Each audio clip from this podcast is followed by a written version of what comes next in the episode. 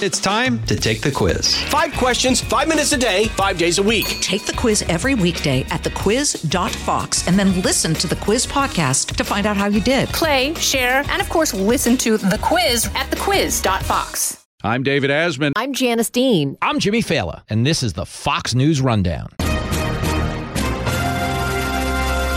Wednesday, February 14th, 2024. I'm Jessica Rosenthal.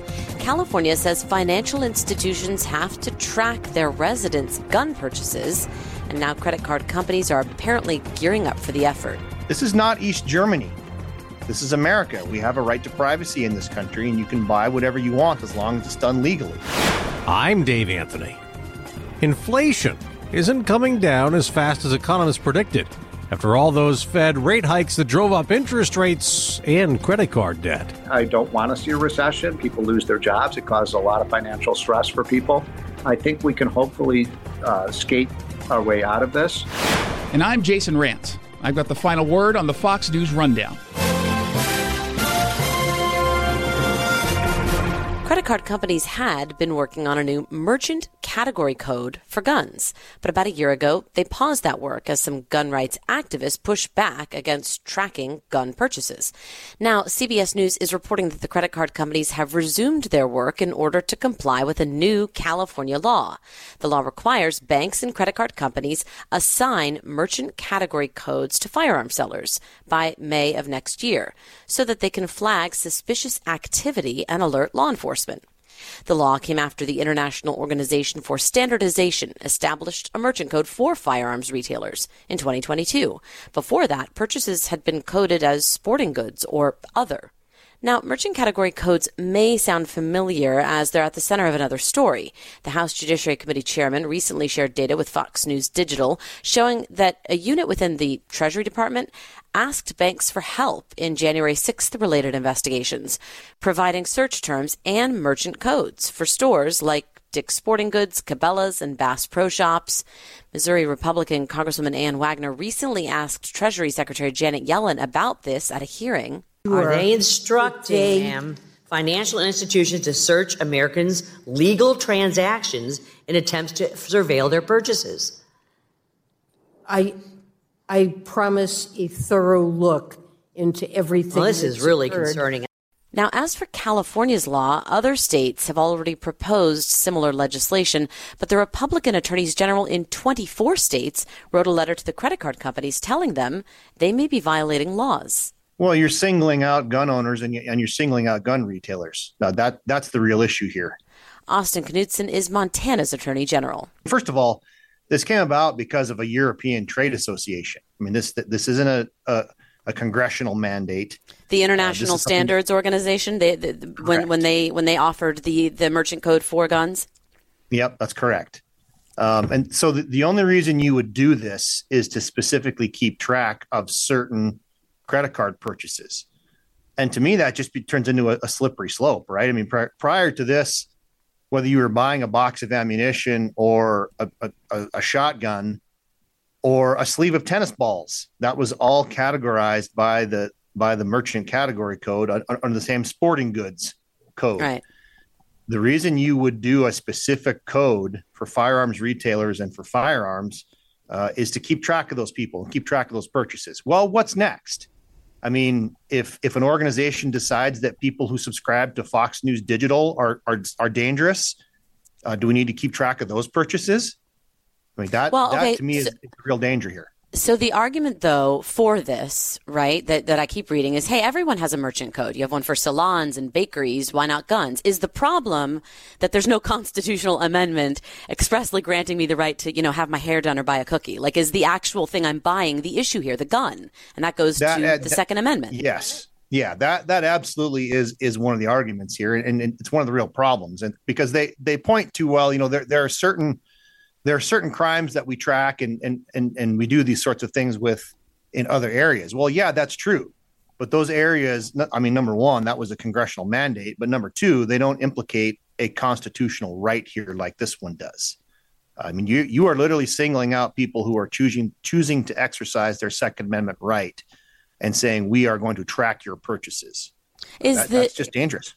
Is this also because the the end goal here, at least if you're passing a law, like in the case of California, the end goal is look, we want to find suspicious activity and and notify law enforcement. I mean, they're they're arguing that look, some some mass shootings could have been stopped um, if if this sort of mechanism had been in place. You know, people like in Aurora, Colorado, the movie theater, or um, the Pulse nightclub shooting. You know, people buying, a, a, I guess, a large-ish. I don't know. I can't quantify what would be large under this, but somebody buying a, a, certain amount of weapons in a certain period of time, and, and that would arouse suspicion. Um, what what what is your counter to that? Well, my counter is exactly what you just say. Like we we don't know what quantifies a a concerning purchase. Like what what is a large purchase? You know, I'm I'm a fairly high volume shooter, and I I, I shoot a lot of target. I I shoot a lot of varmints. Um, but what what when I see a report of somebody with an arsenal and they have you know two two firearms and a couple hundred rounds of ammo, like to me that's just a fun half hour. That's not a large amount, and I and I think that's really the issue here. Is this this is going to get incredibly subjective, uh, and you're going to leave this at the whim of of some bureaucrat working for a, a credit card company here and frankly, they know they've got a problem with this too, right? You, you're going to create this patchwork across the country where you've got states like California, they're going to mandate this. You've got states like Montana and other states that are probably going to going to outlaw this behavior. Uh, you're you're putting this private company and these private companies in a pretty precarious spot here. If this stopped a mass shooting, like if somebody said, you know what, thank you, uh, Mastercard, thank you, Visa, you know, you told a sheriff's department X, Y, and Z information, and we were able to, I guess, confront somebody, and we've, you know, found in their house, you know, plans for mass shooting. Would this be worth it if it stopped one mass shooting and saved even, you know, a, a handful of lives? Well, here's what we know about mass shooters and criminals in general. They're going to break the law. If, if if if a bad guy wants to get a hold of a gun, they're going to get a hold of a gun. Uh, and and while it might be true that occasionally some of them are are bought legitimately, a lot of them aren't. A lot of them are stolen. A lot of them are are are taken illegally. In yeah. fact, I would posit probably most of them. Um, so I I just I, I, I don't buy this issue there, or this, this argument that we're going to stop mass shootings if we can just make sure that lawful gun owners are being tracked. Finally, AG, I want your thoughts on the the use of merchant codes more broadly. Um, the, the chairman of the House Judiciary Committee, Jim Jordan, as I'm sure you know, has evidence. He shared it with Fox News Digital that after January 6th, the Treasury Department's Financial Crimes Enforcement Network, or FinCEN, was telling banks um, look, help us find possible suspects. Um, I guess the, there was there's paperwork indicating that they even suggested search terms and merchant category codes. Um, things like MAGA, Trump to look for in Zelle payments, certain merchant codes at Cabela's, Dick's, Bass Pro Shops. What what is your reaction to that? And is the answer that we should just all use cash? well, I think that's certainly what's going to happen. I mean, you're, you're going to see more and more firearms enthusiasts and, and just general sporting goods enthusiasts using cash and, and not running their credit card to make these kind of purchases, number one.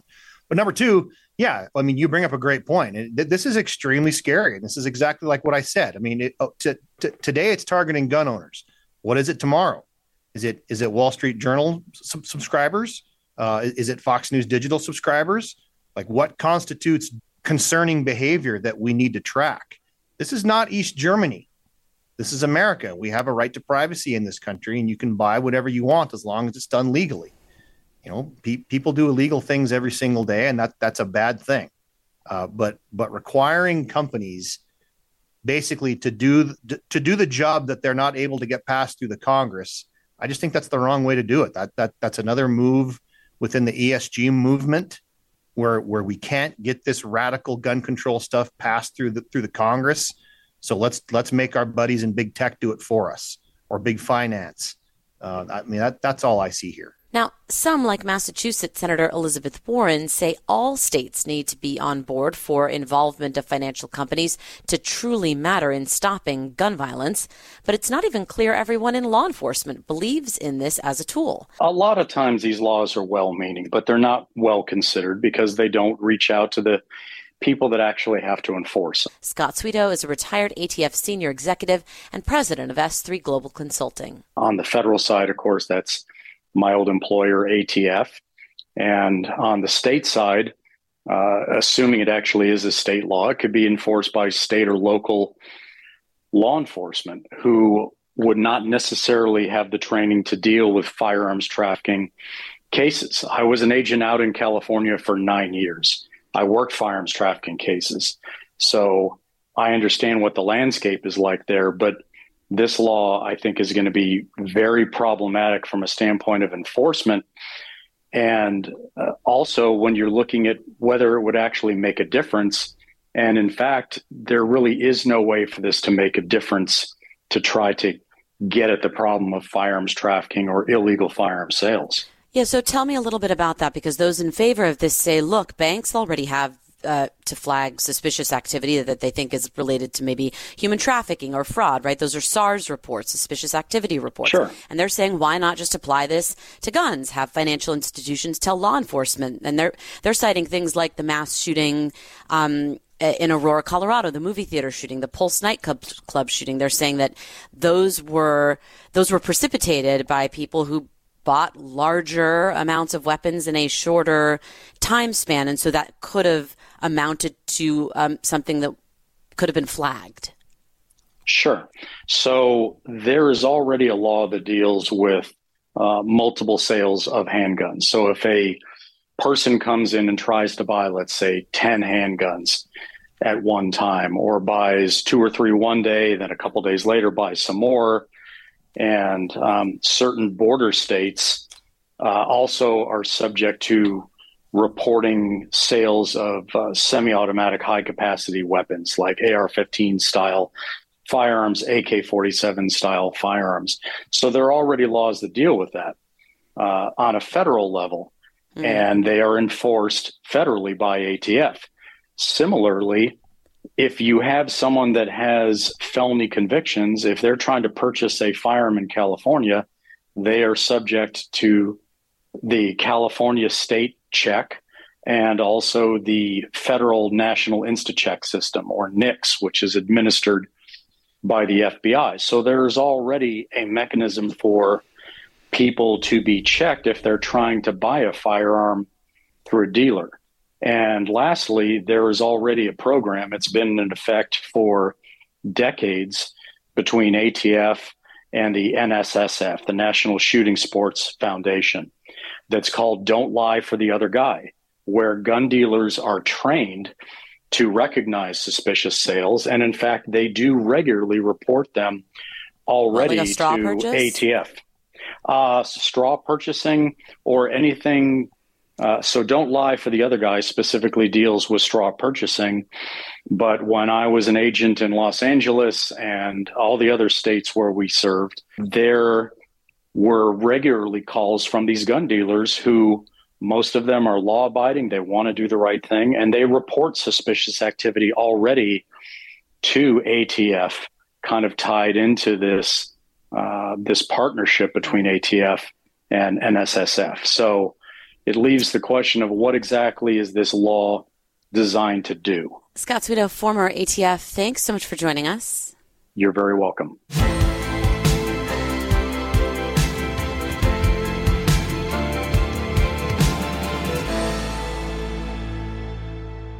Pull up a chair and join me, Rachel Campos Duffy. And me, former U.S. Congressman Sean Duffy, as we share our perspective on the discussions happening at kitchen tables across America. Download from the kitchen table the Duffys at foxnewspodcasts.com or wherever you download podcasts.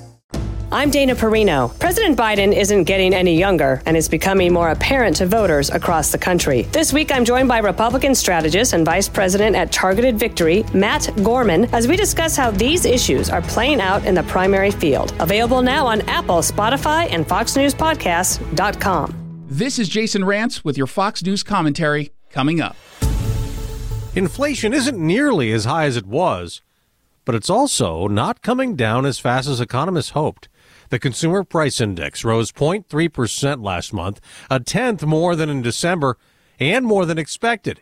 The year over year increase was smaller than December at 3.1%, but That was also a bigger inflation rate than predicted, which led to a big stock sell off on Wall Street, with investors believing the Federal Reserve will be even slower now to cut interest rates that were raised to reduce inflation. And that January report doesn't even reflect the increase lately at the pump. Gas prices up about a dime in the past week. White House Press Secretary Karine Jean Pierre says inflation has come down a lot, but they are working to bring it down even more. We're going to do everything that we can to lower cost. That is something that we've done, whether it's junk fees, right, whether it's health care, uh, whether it's the Inflation Reduction Act that also includes health care uh, provisions in there to, so that uh, Medicare can, can certainly uh, uh, uh, negotiate with Big Pharma. Now, last week, Treasury Secretary Janet Yellen testified at a Senate hearing. I don't expect the level of prices to go down, but the rate of inflation. So they're here to stay. Well, some prices will be higher than they were before the pandemic. That's Republican Senator John Kennedy interrupting Yellen. It'll well, take a recession to get these prices down. Well, we don't have to get the prices down oh, because wages wages are going up. Also going up, Americans' credit card debt hitting an all-time high as inflation remains stubborn. I think what this tells us is this inflation boogeyman has not really totally subsided. Steve Moore is a senior fellow at the Heritage Foundation and an advisor to the Trump 2024 campaign. You know, I think a lot of investors and a lot of Americans are worried that we might be seeing some signs of, uh, you know, another uh, spurt of inflation. I think that uh, there's clearly way too much federal spending and debt, and that's really uh, putting pressure on the inflation rate. I think the most important policy prescription right now, it, much more so than the Fed taking action, is for Congress to take action to reduce all of this massive trillion and a half dollar a year uh, deficit spending, because that really puts pressure on, on prices. The other thing that we really need to focus on is what's happening to prices of goods and services that we buy at the store versus what's happening to people's paychecks. And I think this is the real problem and why Americans are kind of in an angry mood right now because over the last three years now, the average American has lost about 2,000 to two thousand five hundred dollars in purchasing power because of these rising prices. So we're not out of the woods yet. But at the same time, wage growth has outpaced inflation some in, in the last year as we've come down, and we were at nine mm-hmm. percent inflation in 2022 yes. at the peak. Yes. Now, now, I mean, we come down. we're only a third of that now, 3.1 percent of the numbers that came out in, in January. There has been wage growth. The president, right. you know, President Biden has said that you know we've come way down from inflation, but obviously on the other side of the coin, we're still seeing prices go up. We've not cut prices, and we're still way higher than we were a few years ago when you talk to the average American on the street uh, and people on Main Street, they feel like the things that they have to buy their medicine, their food, their groceries, their uh, their uh, mortgage payment. Those are up a lot more than the official inflation rate. And so that's, I think, one of the reasons people are kind of financially stressed out. Because if you just look at what's happened with food prices, energy prices, uh, prescription drug prices, mortgage prices, those are up by more like 25 to 30 percent, and that's caused some real problems for people. There is a way prices are being kept down, or at least not increased, which you might have noticed at the grocery store. And President Biden doesn't like it. Some companies are trying to pull a fast one by shrinking the products little by little and hoping you won't notice. Give me a break. He posted that video online before the Super Bowl on Sunday. As an ice cream lover, what makes me the most angry is that ice cream cartons have actually shrunk in size, but not in price. I've had enough of what they call shrinkflation.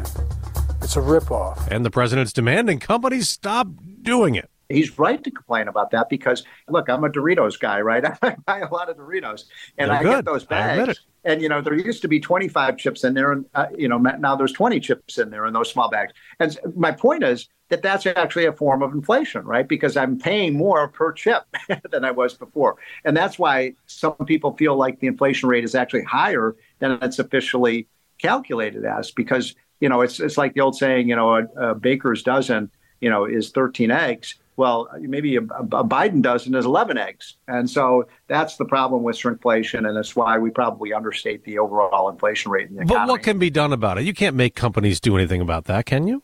you can't blame the companies. They're trying to make a profit, and their costs have risen. And the cost of the food that they have to purchase to put the groceries on the table, those kinds of things have risen. So it's an overall macroeconomic problem. And again, I, I have to circle back to the fact that we're just borrowing and spending so much money in Washington at an unprecedented rate.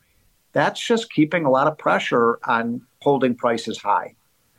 Now, another area of concern for economists, and you may be included in this, there has been an increase in inflation in services. Maybe food's gone down a little bit in the rate of increase, but services have gone up. I, I assume you have seen your car insurance bill.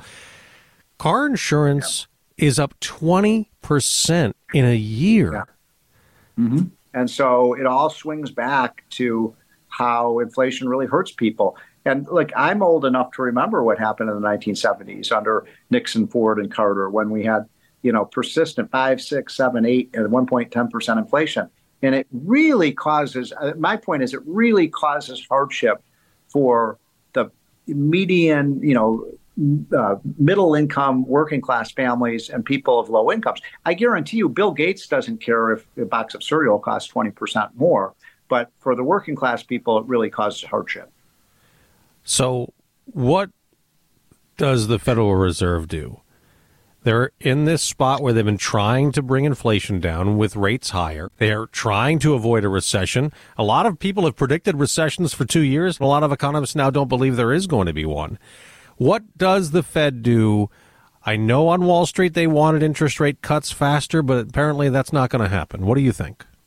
I well, first of all, I think that the uh, Fed would probably be making a mistake given these most recent reports to rate lower rates because I don't think the fight for you know remember the inflation rate target is two percent, so we're still well above that target rate. The point I would make to Jay Powell is you know there's only so much you can do on the monetary side.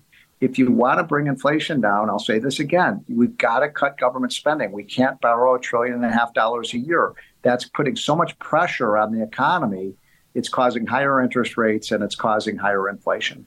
There is another area of concern, and that is our spending. Americans buying credit card balances climbed to a record high of $1.1 trillion in the latest quarter, according to the Federal Reserve last quarter. Credit card debt in that quarter alone increased by 4.6%. Your concern about that? you know, you're right in those numbers, and of course, I'm concerned about it. I think all Americans should be concerned about, you know, flipping out the plastic. And by the way, I'm as guilty as anybody. You know, I don't even carry cash around anymore. I just put it on my, I just tap the card, right, and I get all this stuff, and then the bills come due. And what's happening for so many Americans uh, is they're having a hard time paying that credit card bill when it comes in every month. And you know, if you don't pay that credit card debt on time, you're going to pay 20 to 25, in some cases, 30% interest rates on that. And so it's not a great way for people to borrow, but I think it is um, a symptom of the fact that prices of things are rising faster than people's ability to pay for them. And so we have to, you know, improve the overall economy. But my word of advice to just homeowners and, you know, shoppers is don't ring up a huge amount of debt you can't pay off with your interest your credit card because you're going to get in a debt cycle that could be very dangerous for you. Uh, so you I want to see that credit card debt lowered. But, but at the same time, Steve, do you think that people are starting to over time not care so much in that okay, I pay my monthly, right? I so what if I have twenty thousand in debt or fifty thousand in debt? I pay my credit card bill. It says I owe one hundred and eighty three dollars on this bill. I paid it. What's the big deal? Well, look, debt is not in and of itself a bad thing. If I have a mortgage, you may have a mortgage on your house. You know, right? If, if you're borrowing to, you know, for an asset, you know, it can make good sense. It could be a good financial plan. But we're not doing that right now. We're just borrowing to pay our normal bills, and that's where you get in trouble. So I do want to see, uh, you know, more, we don't have enough investment in this country. Business investment is is not growing, and that's that's the seed core corn for a growing economy, just like say, people saving money is a seed corn for a growing economy. So I worry, I worry a little bit that we're we're just blowing up a bubble here And I hope I'm wrong about that because I, you know, pray every morning. I want to see the economy do as well as possible. But I, I just think we're making a lot of mistakes, both in Washington and in terms of this attitude. And I worry about this too, that because Joe Biden um, has, um, in my opinion, unconstitutionally forgiven people for their student loan debt, now I think people think, oh, you know, the government's going to come along and, and, forgive me on my credit card debt. They're going to forgive me for my mortgage debt. These things. Well, you know, come on, we, uh, you have to pay your bills. Ultimately, do you think we'll go into a recession, and when do you think the Fed will cut rates? I don't know the answer to either of those questions, frankly. I mean, I'm not one of those people last year who predicted a recession, but remember, probably a lot of the economists that you were talking to in you know late 2022 were saying oh we're going to have a recession in 23 and we didn't. In fact if anything the economy got better. So um, I, I don't want to see a recession. People lose their jobs. It causes a lot of financial stress for people. I think we can hopefully uh, skate our way out of this uh, but i want to see some reforms in washington to to make sure our economy does better um, and in terms of when the what the fed should do right now i want them to get back to getting their job is really in my opinion um, one job, and that is to keep prices under control. Because if you don't have a stable price system with a stable dollar, you're doing real damage. Steve Moore, Senior Fellow at the Heritage Foundation, advisor to the Trump 2024 campaign. Great to talk to you. Thanks so much. Thank you.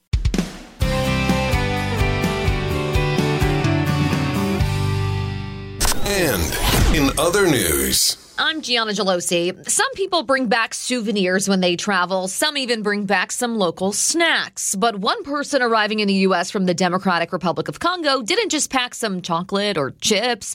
A U.S. Customs and Border Protection dog sniffed out something unusual in their luggage mummified monkeys. The passenger returning from a visit to the Democratic Republic of Congo reported that the luggage contained dried fish. But an inspection at Boston Logan Airport revealed dead and dehydrated bodies of four monkeys. The traveler told border agents he was bringing them to the U.S. to eat. Raw or minimally processed meat from wild animals, sometimes referred to as bush meat, is banned in the U.S. because of the threat of disease like Ebola. Agents say they didn't file charges against the person, but all of the luggage was seized and nearly nine pounds of bushmeat were marked for destruction by the CDC. For the Fox News Rundown, I'm Gianna Gelosi.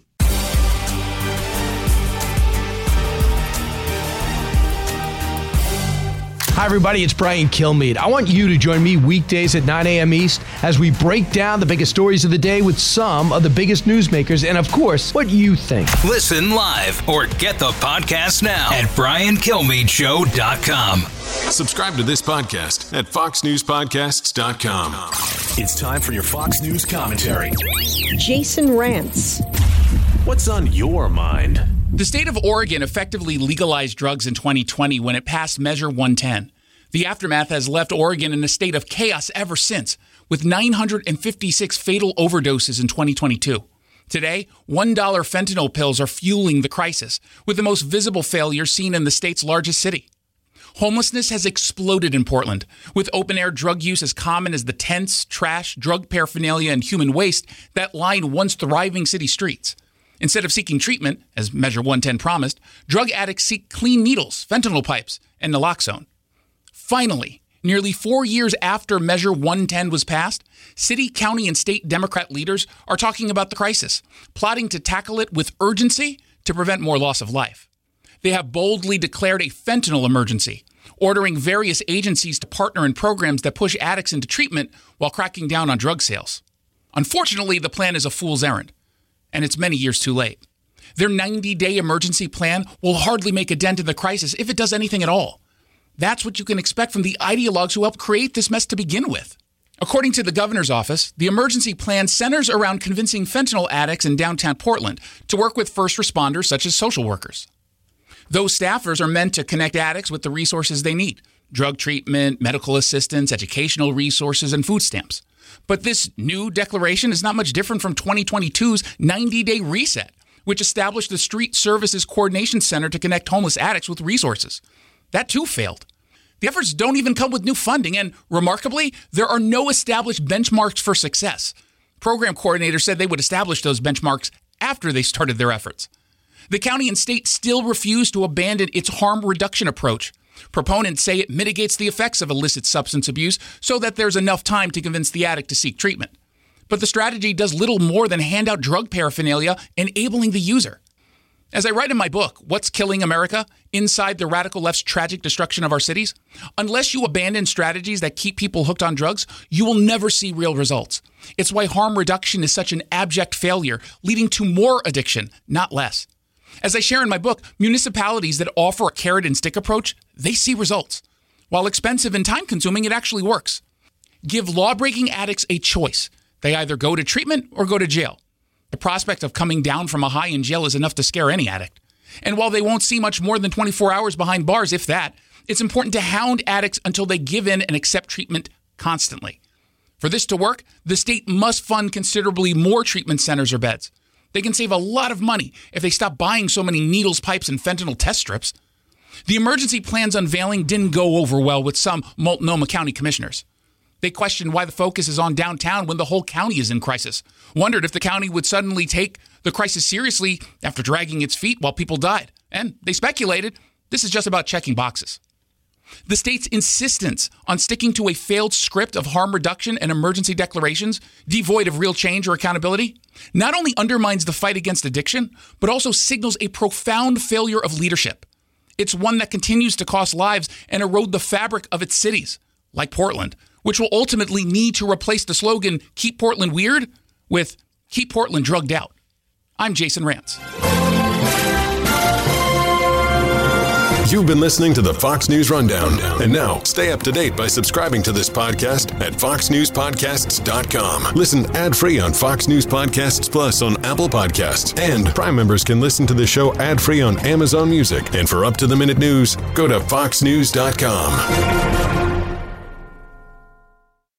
Guy Benson. Join me weekdays at 3 p.m. Eastern as we break down the biggest stories of the day with some of the biggest newsmakers and guests. Listen live on the Fox News app or get the free podcast at GuyBensonShow.com.